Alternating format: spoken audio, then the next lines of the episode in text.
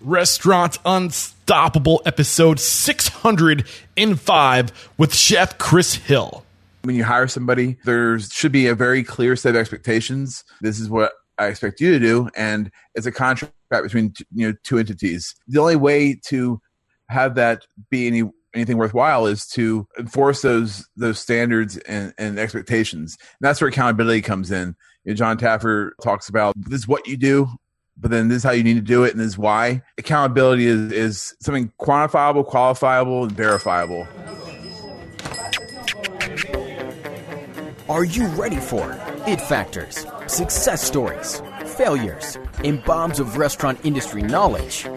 Then join Eric Cacciatore and today's incredible guest as they share what it takes to become unstoppable. I'm sure you've heard of Revel, but have you heard of the Revel Advantage? It is the payment processing solution that seamlessly integrates into your Revel point of sale and platform to create a complete system tailored to your business needs. Revel manages both your POS and your payments with integrated software, hardware, and credit card processing to save you time and money so you can focus on your business. Learn more at revelsystems.com slash unstoppable. Here is a statistic for you. 89% of all guests will research a restaurant online before dining out. So you've got to start thinking about how you can extend your in-house hospitality and attention to detail to the online world. Bento Box is a great place to start. They will develop a restaurant website that not only leaves lasting impressions with your guests, but also provides hospitality focused tools that are proven to drive revenue online and guests into your restaurant. Sign up today at Get bento.com slash unstoppable and save up to $1,500 on initial setup for your new restaurant website. Get on it. Everybody loves payday, am I right? But loving your payroll provider, that's a different story. It's a little weird. Still, small businesses across the country love running payroll with Gusto. Gusto automatically files and pays your taxes. It's super easy to use, and you can add benefits and HR support to help take care of your team and keep your business safe. It's loyal, it's modern, and who knows, you might even fall in love. To learn more, head over to gusto.com slash unstoppable. And when you run your first payroll, you'll get your first three months free. Again, that's gusto.com slash unstoppable. All right, with excitement, allow me to welcome back on the show for a fourth appearance, my man, Chef Chris Hill. Chris, are you feeling unstoppable today? My man Eric, always, buddy. yes, that's what we like to hear. So, Chris Hill is an author, speaker, and podcaster with a background in marketing and business strategy. After a quarter life crisis, Hill decided to take a leap of faith into the world of restaurants. Today, Hill primarily consults in the restaurant industry on leadership, company culture, and menu development, as well as speaking to various industry organizations, including Fortune 500 brands like the Texas Roadhouse, National Restaurant Association, ACF, TEDx and to various culinary schools, including Johnson and Wales and Miami Culinary Institute. Today, we're here to discuss how to build, retain, and maintain stellar teams. But first, let's get that motivational, inspirational ball rolling with a success quote or mantra. What do you got for us, Chris?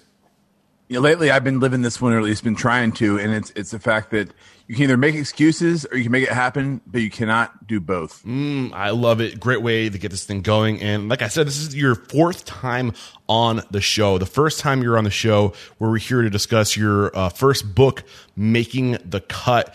Uh, catch us up. What's what's going on now? Uh, what's what's what's hot in your life? Yeah, man. So I've been, uh, you know, it's been a while since we've gotten on here together, and I've been uh, doing a lot of the same work. So a lot of writing, a lot of speaking. I've been actually in the last couple months looking into getting back into the restaurant game. So that's something we can maybe talk about. But uh, I'm also uh, adjunct instructor over at the Culinary Institute of Virginia. So trying to kind of keep my hands wet with with the, the new things happening in the industry with with uh, the students. And uh, it's been just a lot of fun, lot uh, gratification. And right now, working on this new book about leadership in the uh, culinary world. So nice. Well, I can't wait to get you back on a, a fifth time to discuss how that new restaurant's going. Maybe in a couple years, I'm sure it's going to be awesome, man. Congratulations on that. Appreciate it, man. Uh, so during our pre-interview chat, you alluded that the first book was really kind of trying to capture the stories, make an example of some of these chefs that are just doing it right, and then you kind of hinted that the second book is going to be more actionable takeaways, uh, things that we can do, uh, the kind of next level thinking that you've gathered in your research. Is that a safe assumption? Did I, did I hear that right? Is, is that kind of we can get maybe like a little bit of a teaser of the book today? Yeah, so I think you nailed it, Eric. You know, after writing "Making the Cut," which you know I was really proud of, it was my first kind of full length book, and it's it's a a task. You know, going from I can only imagine. some words and ideas in your head until you know having something that's put together that actually makes sense that people can find value out of. So when I was done, you know, the dust settles a little bit, and I was able to provide a lot of inspiration for a lot of people. At the same time, I felt like I was like, well, great, but now there's not really, there's not really anything for people to take away with this. So you know, my goal was for the next book to have something, not just inspiration, but some really actually vital tools that people could use and put into place that wasn't just my uh, my or someone else's uh, situations from what they've experienced, but it's actually some research and data that have been collected over years, and that, that's kind of what I'm excited about. You know, some of that dive into that today. Awesome. So that was episode 242. Crazy to think that was almost 350 episodes ago. Time flies. I'll link to that in the show notes. Head over to restaurantunstoppable.com slash 605 to find that link. And uh, today, again, we're here to talk about building, retaining, and maintaining teams. So why don't you just dive right into it? Take us to the, the that first bullet there, building high performance teams. How do we do that? Well, Eric, what do you think is the biggest thing holding teams back from from building you know, that kind of first piece?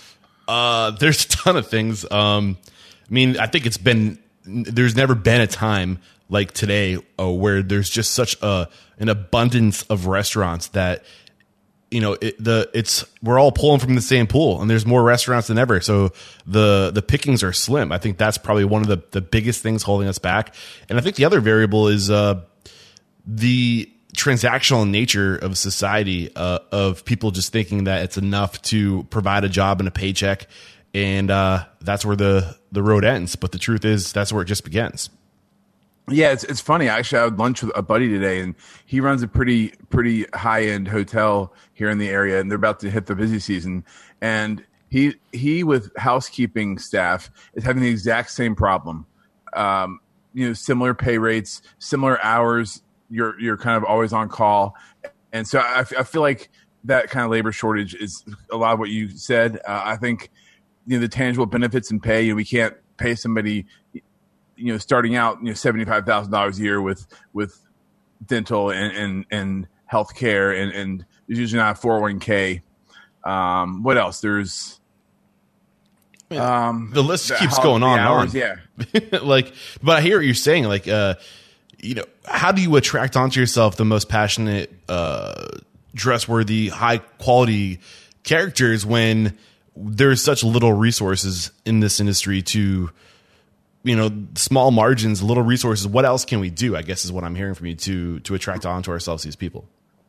Right, right, and that's where I think it kind of it goes into understanding you know, who you are as a company company, you know, what do we stand for, and, what are the signs and signals that we're putting out there to people that attract the right people? You know, on, on my podcast, we had uh, somebody that, that he's real into to hiring and was in HR for a long time. And one of the things he says is, great companies don't hire; they attract, and they bring the right people in that are magnetically kind of drawn to the company. I think if we can do that, we're at least starting with the right pool of candidates, and then we can kind of figure out which ones work based on that. Yes. So I think that kind of segues into the next section of this first part, which is how do we attract onto ourselves these people? What's the, the right way to approach that?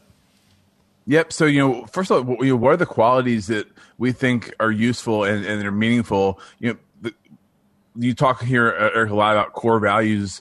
Maybe you could touch a bit on, on just core values. Chris, I could talk about core values all day long, but I really want to compound off of what you were just saying, how to attract onto yourself the right people. And when I heard you say that, I immediately thought of this company, uh, Laney and Lou, that I used to work for. And what they did so well was they nailed down their brand. They knew exactly who they were, who they wanted to be, and how, and you could tell they were intentional about who they were going to be so they could attract onto themselves people just like them. And it was a health food, health, uh, not just about the food, but the energy and uh, the, the, the wellness that, that that brand of just wellness that they were trying to project out into the world. And the people that they were able to get on their team because of their the clarity of their brand was basically just like top of the line uh, passionate healthy optimistic great people. But they that's what their brand yells. I mean all the variables that you want to attract onto yourself you need to like project out into the world uh, and we can talk about core values too but what are your what are your thoughts on what i just shared with you I think that's one of the best examples you can have. You know, some, something that's very clearly defined. They're not going to be attracting people that are that are uh, not healthy. They don't have a healthy lifestyle. So it goes right in line with what they believe, and then it makes it a lot easier to kind of keep that energy going throughout the culture. And then you're able to kind of have that easier conversation with the uh, the guests as well. You know, one of the things I try and do at culinary school when I when I'm talking with students is what is it? Why should somebody hire you instead of somebody else? You know, it there's other people applying for every single job, even though there is you know labor shortage. So how can you be like the only candidate someone has to hire here? Yeah, absolutely. Uh, so you mentioned core values, and I think you know once you know what your core values are, you want to commit those to writing. But I think uh, what the greatest brands do is they project, they, they implant, they weave the core values into their brand. So when you look at the brand from you know the outside looking in, the core values are just like singing. They're they're just shining. Uh, like under like almost like under the surface they're there but it, what ends up happening is that you, you, attract onto yourself these people that that have your same values. And then from there you ask me about core values. You, you list out those core values and you work them into your everyday uh, operations uh, using examples of when a core value would shine through like uh, going above and beyond or like always delivering uh, outrageous like whatever the core value is um exceeding expectations right? And when you see somebody exceed expectations you point it out. Or if they fall short of exceeding expectations you say hey our core value is exceeding expectations. And then you live those core values every day until you don't have to echo them every day because everybody knows what they are.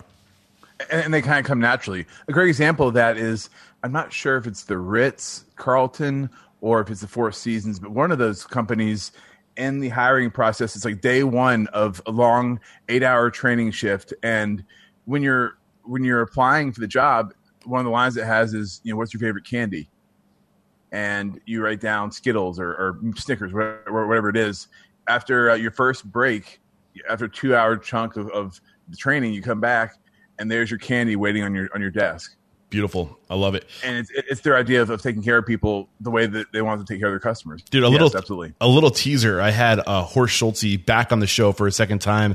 His episode is going to be going live in a week or two where we cover the 24 standards of service that he has created for the Ritz Carlton in that he uses in the, the Capella group today. So just a little teaser, not very, to get too far cool. off. Nice. Yeah, dude, I cannot wait to, to publish that one. Uh, okay, so what, what else do we have to talk to uh, regarding the uh, the the building a a team.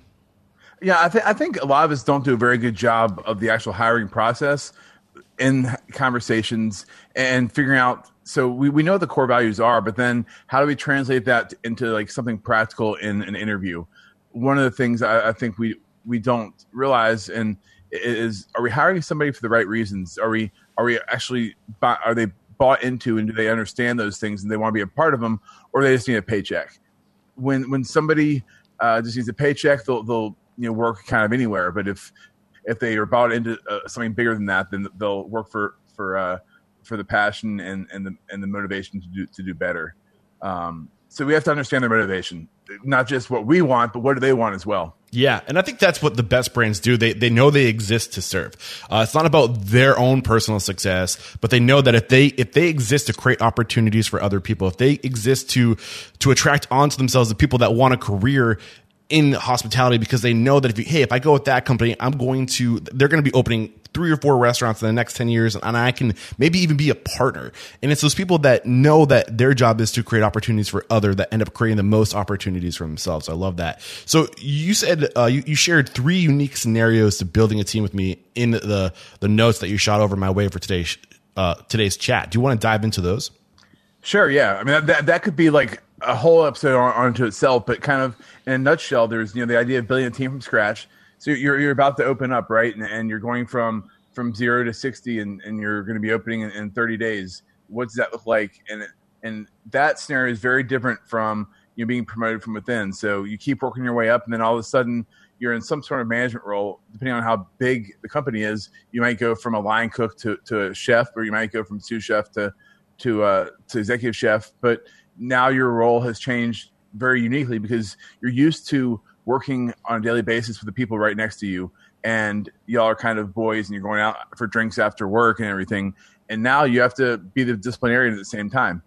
And the third, the third one is uh, being you know, hired from outside to a new company that maybe they were being uh, successful, but maybe they weren't. And then there's obviously a culture that exists already.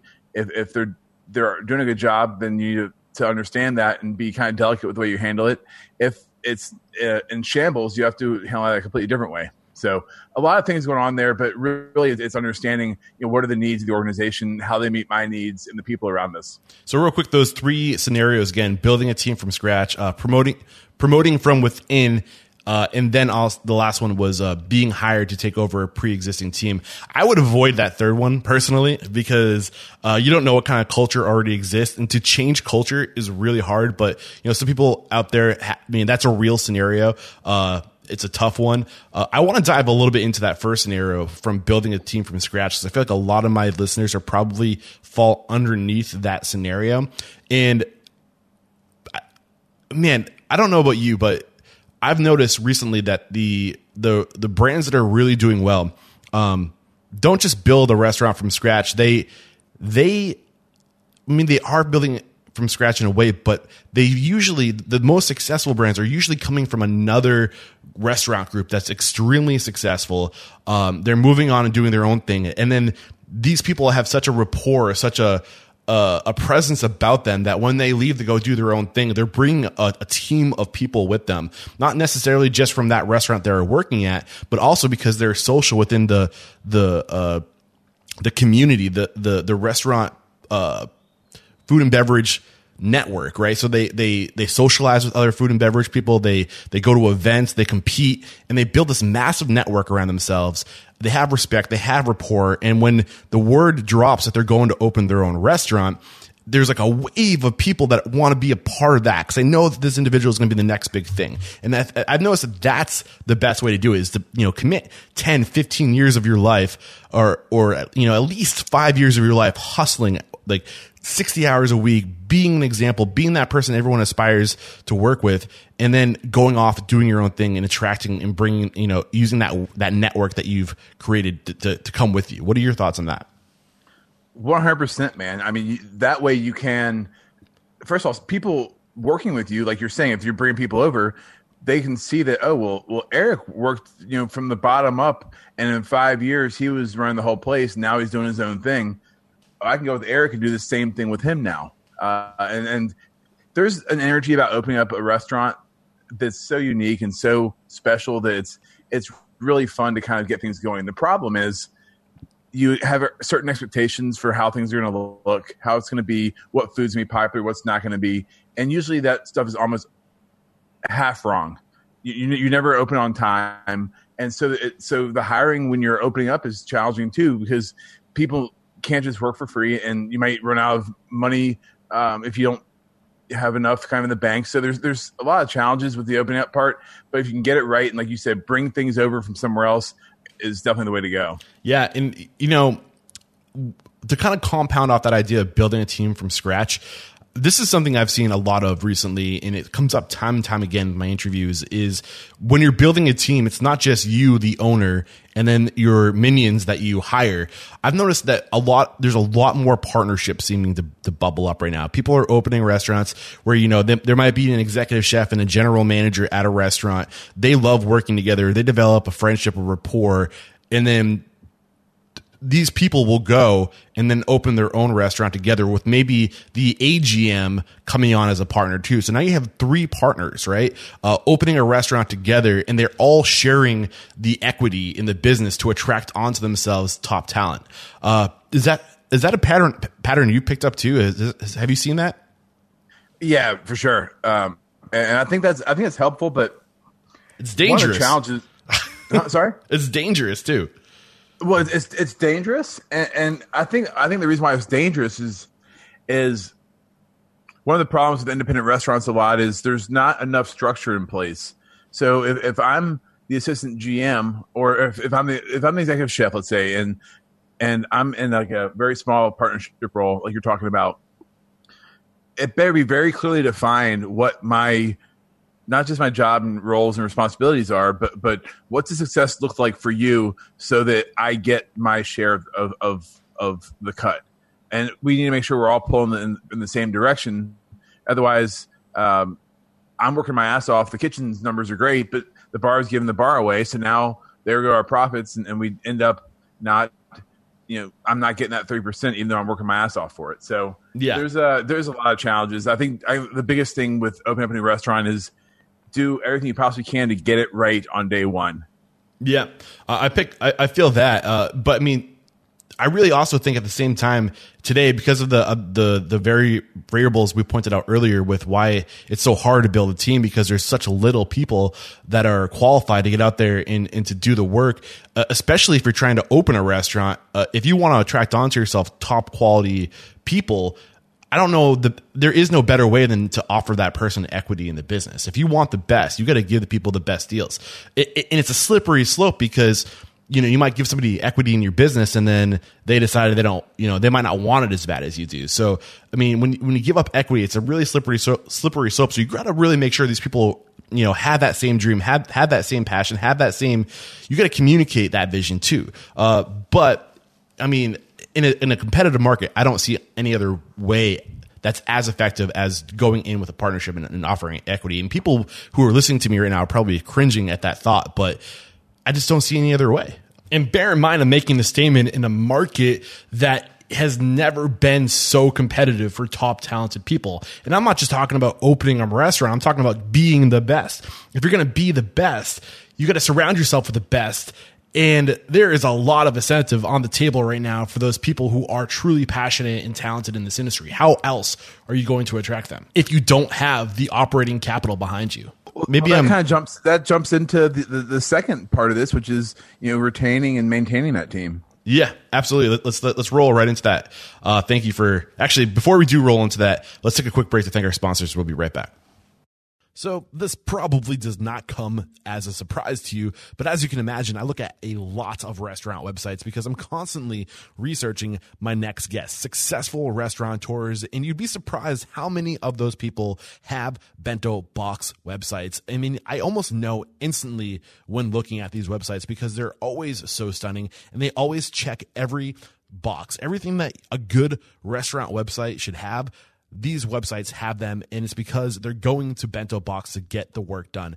And not only will bento box leave a lasting impression with your guests but bento box websites come with hospitality focused tools that are proven to drive revenue online. With bento box you can easily update menus promote events share press sell gift cards take catering orders and book private events directly from your website. Bento box puts you in control so you can focus on what matters most your restaurant. Bring your restaurant restaurants hospitality online with Bento Box by signing up today at getbento.com slash unstoppable and save up to $1,500 on initial setup for your new restaurant website. All right, we're back, and uh, we might as well just roll right into the uh, second header you have for us, which is retaining a high performance team. So we talked about some of the challenges of building a team. Uh, now we're going to talk about how we can retain that team. Go for it. So I think the first thing to recognize is how much it costs when you aren't doing things right. You're having to hire somebody, train them, get them up to speed. Um, then there's a certain amount of time where they're working for you, but you're going to pay for the trainer, but also for them to kind of get get things right. They're putting food out that's that's not right. They're um, so that means customers are unhappy. That means that food costs are going to be higher, um, and that's a, a long period of time, at least maybe two weeks to a month. So in that time span, things can go wrong. And then the average employee in restaurants around 60 days. So half the time they're there, they're not fully competent. Now they're gone. Well, if you eliminate that, you're going to save thousands and thousands of dollars a year just on that kind of hiring piece. That's that's that's the biggest opportunity for restaurants right now to increase their profits. Has their their margins. I mean, the food costs only go, go so low. The alcohol costs only go so low, but the one that we can control that we're not doing a very good job of is keeping good people around. Absolutely. Uh, so, what's the secret to keeping those good people around? How do we do that? Well, I, I think as you were mentioning before before we took for break, um, what is attractive to somebody in this industry? I think more and more people are seeing that there is some money in this in this industry if you do it right. Now, I think people are a little bit overambitious and maybe want things faster than is probably natural for the industry. But how can I give somebody the benefits of of working here, um, so that you know they, they can they can be a valuable member, but also they can keep growing and they'll have something that they're proud of, not just for work, but also they can kind of put away for for uh, down the road. Um, I think we need to understand what the needs are, and then in doing the, in doing that, create opportunities for them to to to to grow and learn and get better. If it's just about the money, which you're kind of arguing against a little bit, if it's just about the money, then I'll just go to the next place. But if, if you get that first kind of branding piece right, who are we attracting in? Then people will say, you know what, I could work 12 bucks over here or 15 bucks over there, but I'm learning here. This is where I feel like it's home. I'll take 12 bucks here instead and I'll keep growing. Yeah. And you know, we can bring up Maslow's hierarchy of needs right now, and at the very base of that that triangle, the uh, the, the most basic needs are food and shelter, and then security after that. Uh, but security in a first world country is relatively easy to obtain. So really, where the magic starts to happen is when you start creating those those teams, right? And I don't want to steal your thunder. Do you want to get into that? Well, and, well, and that's the very next need, right? The, like the social aspect of it. Yeah. So creating creating environment where everybody feels safe, where everybody feels like they're connected. So, um, you know, being consistent, I think, is a really good thing. If if I'm an employee, I need to know that you, as my boss, are going to be the same person you were yesterday. Now, you're going to have uh, up days and down days, but I don't want to walk in and then you're you're freaking out me one day, then you're trying to you know, kiss my ass the next day. So that consistency, but also just consistency in workplace. You know, if, if I go in you know, after uh, it's, it's a restaurant that's open for lunch and dinner, and the lunch guy bounced in the the kitchen's in shambles, that consistent lack of consistency shows me that well now that's frustrating. Now I have to to, to do things that I wasn't expecting to. Absolutely. So uh, after we have that that feeling of belonging, uh, that we are safe because the uh, owner is consistent in their level of caring, what comes next? I think transparency, which which you know a lot of people have been talking about transparency recently, especially with the whole idea of Me Too and having an environment where people can speak out. And you and I've talked before. I know you have some tools and resources that companies can use to allow people um, a platform in a way that's not going to feel like they're they're giving themselves or, or throwing somebody else under the bus. Uh, so I think transparency and and uh, giving people um, a, a, way to express things that that are the problems or challenges to them, being able to do, do their best work. That starts with you as the person in charge being transparent uh, and re- and showing that you have flaws and vulnerabilities and and you don't get all the food right either. So uh, giving a place for people to show their imperfection by showing yours first. Okay. Um, and after that, uh, on our notes here, we see uh, I see understanding the needs of the individuals and how each of us approaches the world in different ways. What do you mean by that? Well, so so my experiences up to this point in my life are very different than yours. Uh, even though we are friends and, and connected, um, maybe a good example of that is is where you're recording this over in Thailand.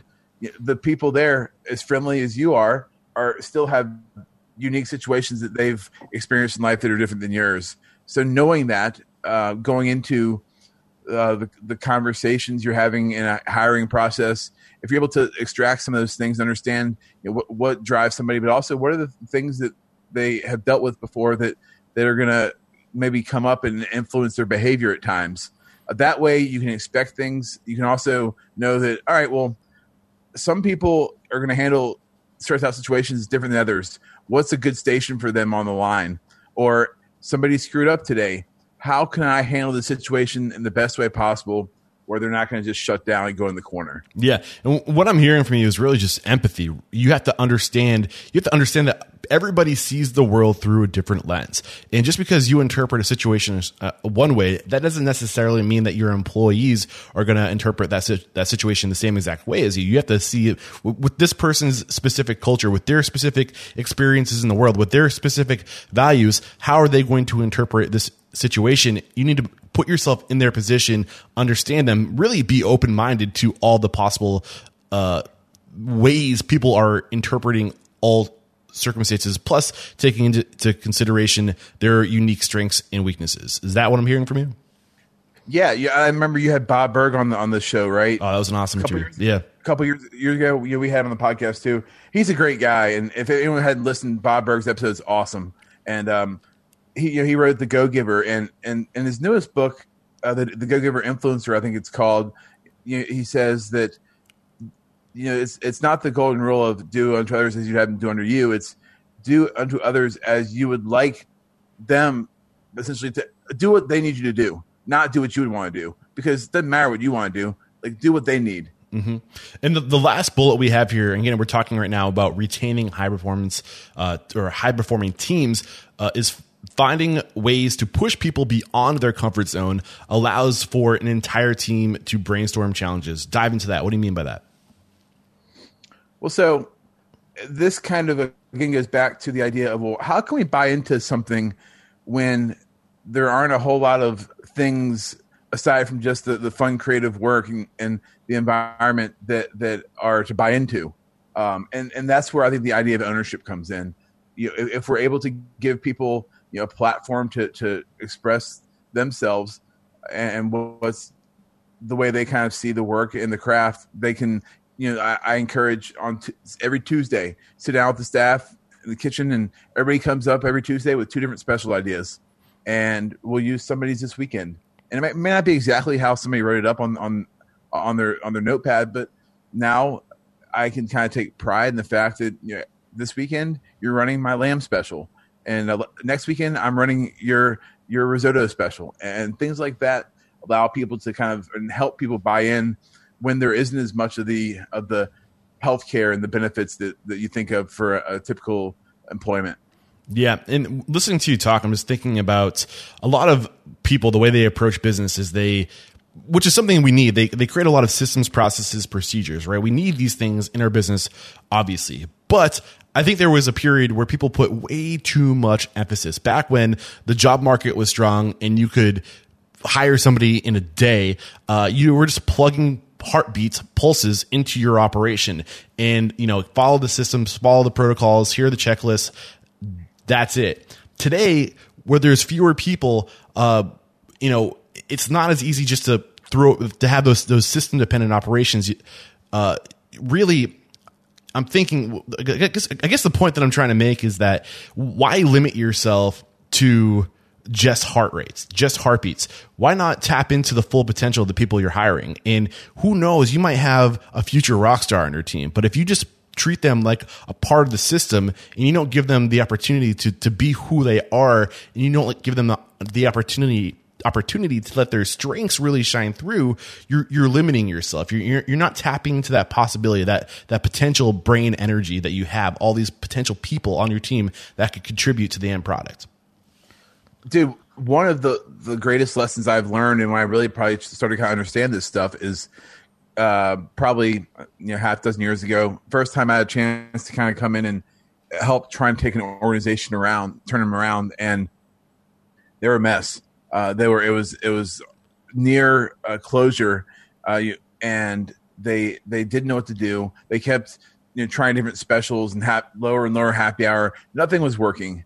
I, so I come in, I see and to me it seemed very clear that well everything was kind of just you know drop it in the fryer.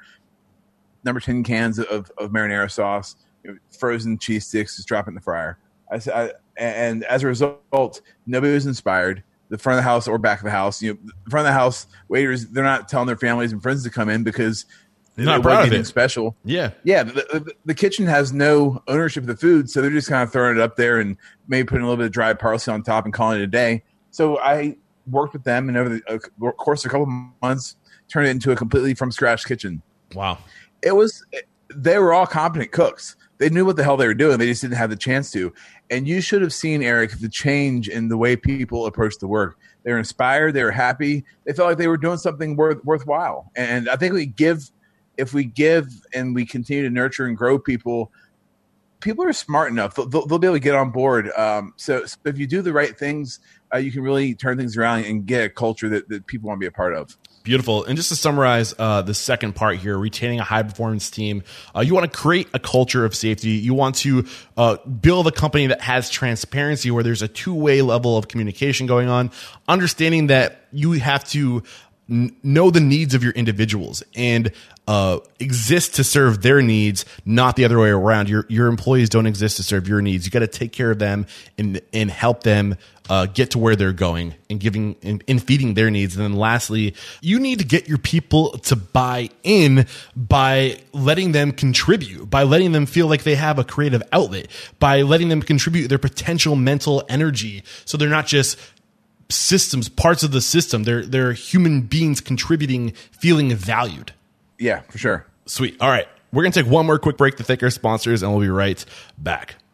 So, Revel Systems is a complete POS built to help grow your expanding business. I stand by Revel, and I can tell you why it's so great, but I'd rather get my man Colton Schultz, who's with Grain Junction Subs in the Craft Cave, to tell you why he loves Revel. We have been working with Revel for several years, who has partnered with us to streamline our operations. We have implemented delivery management, employee management, sales reporting, kitchen display screens, and so much more. We also utilize mobile order takers and kitchen display systems that are extremely customizable. Nice. So, if there's just one thing that you love the most about Revel Systems, what would it be? It's definitely their vast reporting abilities on the back end. We utilize a lot of the reports such as speed of service, taxes, sales reports, labor reports. It's all there to help you run your business. Beautiful, guys. And if you're listening to this, Revel works with businesses that are looking to implement cutting edge technology that helps increase revenue, improve efficiencies, and enhance experience of their employees and their customers. To learn more, head over to revelsystems.com slash unstoppable.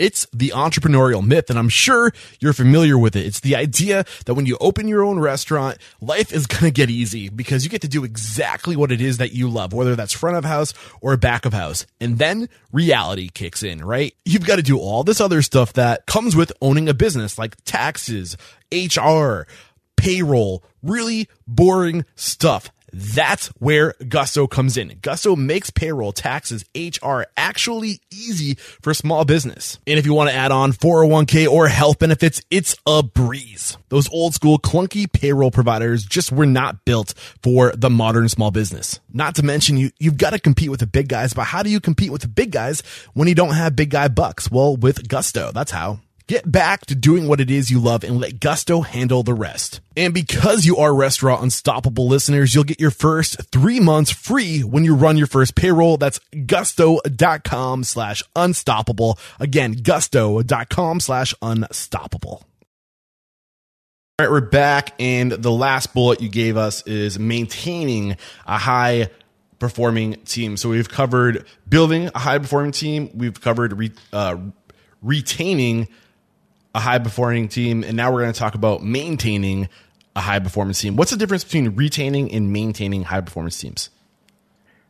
Well, I think I think retaining is the are the things that are actively keeping people uh, coming back. Okay, I think main, I think maintaining is more of keeping a level a playing field that's that's kind of constant across the board where people know what to expect um, and things um, are very baseline, I guess you'd say.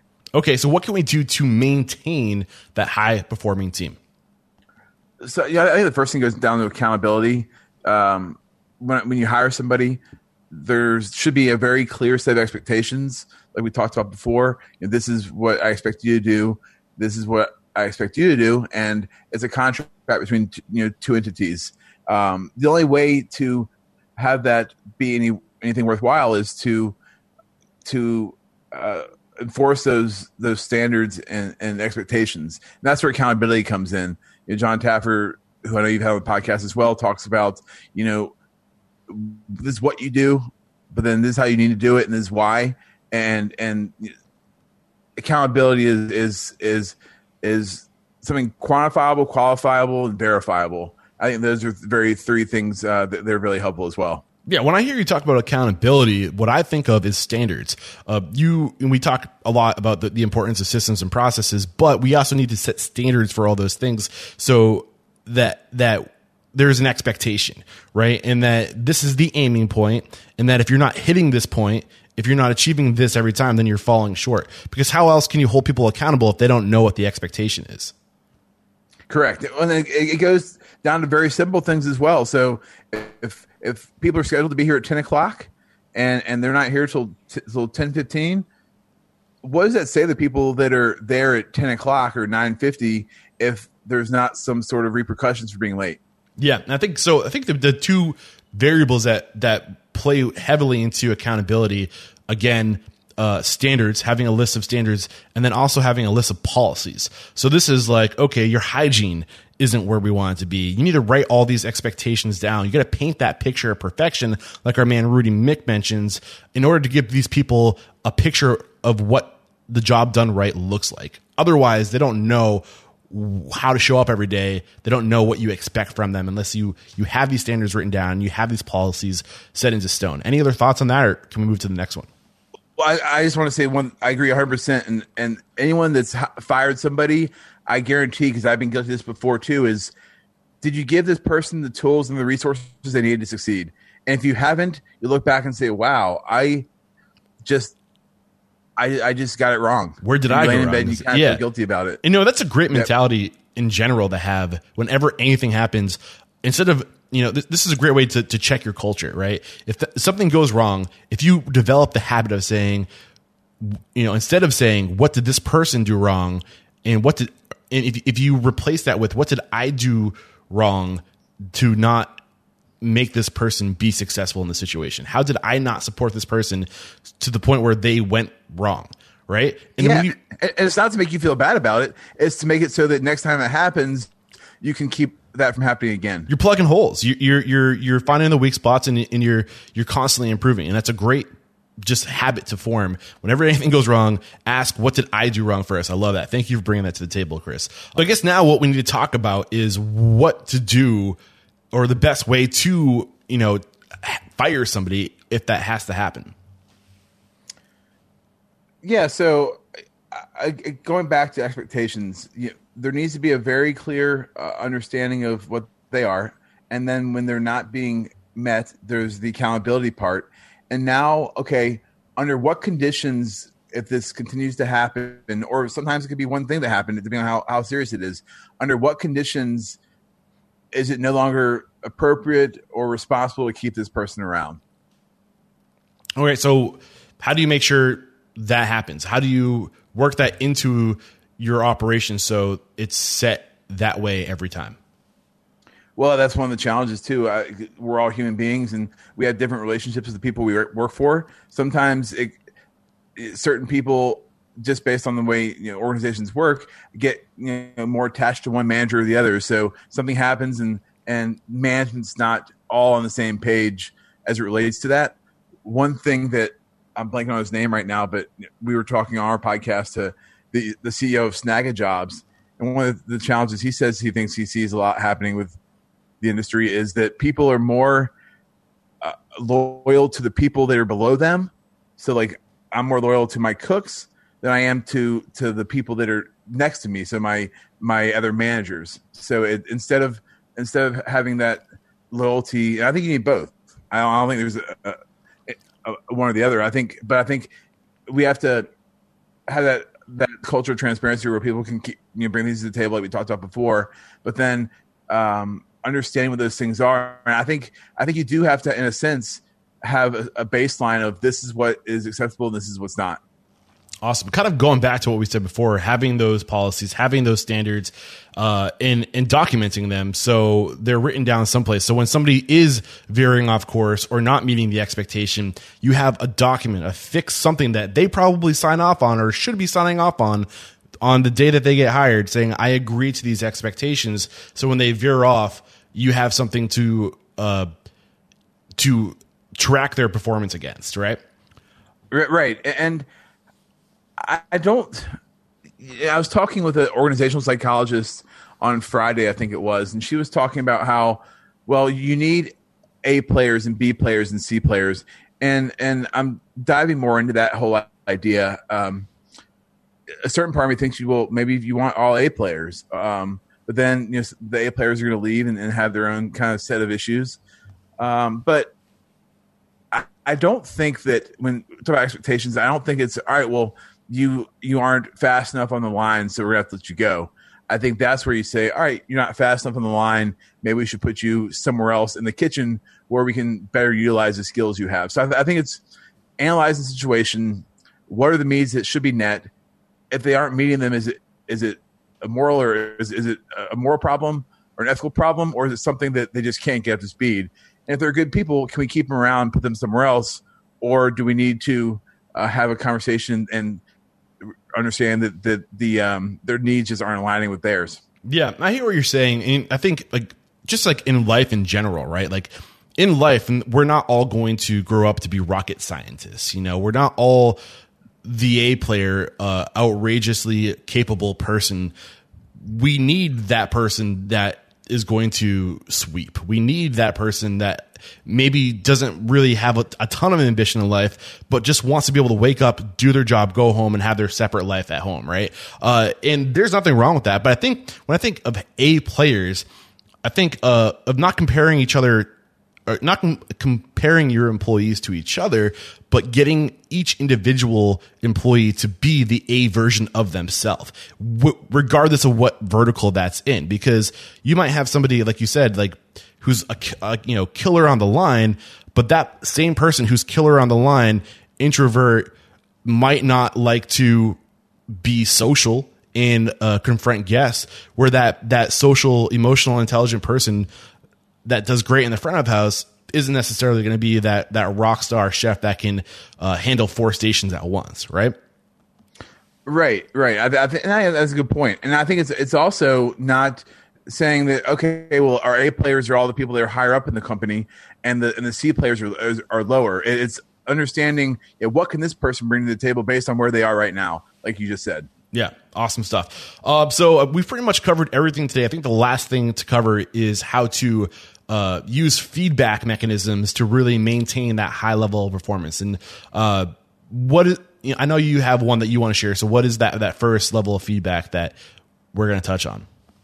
Well, I think just having sit down conversations. I think scheduling those because, as we all know, in the industry, it, it's it's intense and it's busy and it's we're all being pulled in different directions. So having a way for for your employees to interact with you in a way that it's it's not, in passing at work, but it's a sit down. Hey, what's going on? Let's just check in and see what how, are we doing? How how are, are you doing? And and then figure out where we can make the relationship uh, maximal based on where it is right now. Um, and, and, so I, I think uh, making that as easy as possible and and having it built into your calendar like you would on Calendly or something like that uh, forces you to, to to do that. Maybe every two weeks, have that sit down for you know five ten minutes with everybody in the office. Yeah, I think this kind of plays back into this the second bullet where you know, we talked about building, we've talked about retaining, and we talked about maintaining. Going back to retaining, you mentioned that that level of transparency.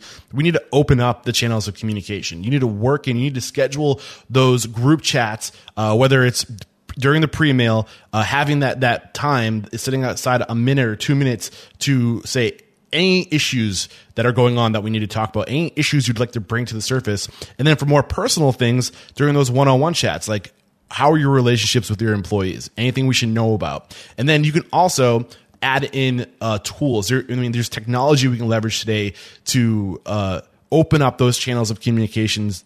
And I know I think our, our friend Mike Canino says like the, the number one most important number you can track in your business, you know, it's not prime cost. It's on a scale from one to 10, how, how happy are your employees?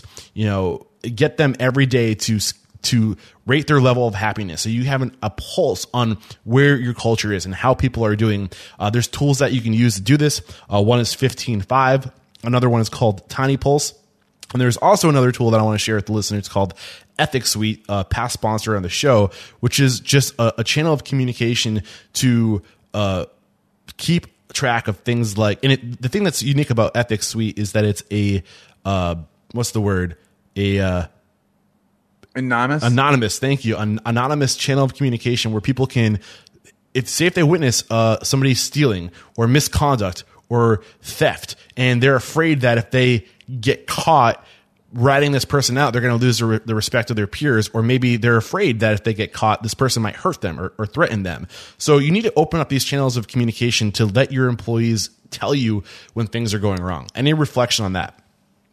The one thing I would say is, and and I agree 100. percent the, the the the fact that these things are in place is almost as valuable as the fact that whether or not they're used, mm-hmm. because most of us or most people, I would say, would probably not do certain things if they knew that there were repercussions people would find out about, or, or if there's an easy way to report it. Uh, so so just the fact that you have something there. Um, I would think deters people from doing things that are going to be, you know, hurtful or, or could make things um, challenge for people. Yeah, and we talked a little bit about pruning the bush earlier too. When you do have to let people go, if you can have a a if you have evidence of people re- making reports, I mean that's something that you if it ever goes to a point where you know lawyers get involved, you have a backlog of people bringing to your attention the misconduct from this person, right? This person not meeting expectations. So these are Yeah, all tools in the arsenal that you yeah, can use to protect yourself. Yeah, yeah. Sorry. Yeah, and I was gonna say if you if you have, you know, a, a folder for every employee, which you should, th- every time that they're late or every time something happens, if you aren't documenting those things, start doing that next time you go into work. I mean, moving forward, because when you do have to let somebody go, um, you need some some in a lot of situations documentation that there's a reason why. Absolutely. So, Chris, this has been an awesome conversation. Thank you so much for coming on the show for a fourth time. It's been a blast growing alongside of you. Uh, any other thoughts? Anything you want to drop on us before we say goodbye? You know, I, I don't think so, really. I just uh, I thank you for the chance to kind of talk about this stuff, Eric. I love it, and you know, I think we all need to to see the responsibility and the opportunity we have. Uh, there's so many restaurants and, and companies out there that aren't doing it right. That if you do do it right, if you get some of these these pieces in place, I think it can be really productive and helpful for your company. Beautiful. Awesome stuff. Chris, how can we connect if we want to uh, continue the conversation? Yeah, man. So probably the biggest two places, uh, my website, uh, chrishillonline.com. Uh, I have a blog there, talk a lot about a lot of the same times, types of ideas. Uh, and then my Facebook page is facebook.com forward slash chef Chris Hill. All right. Again, Chris, thank you so much for coming on the show to talk about ret- sorry, growing, retaining, and maintaining teams. There is no questioning you are unstoppable. Thanks, brother. Cheers. All right, there we go. Another episode in the archive here at Restaurant Unstoppable. I hope you all found value.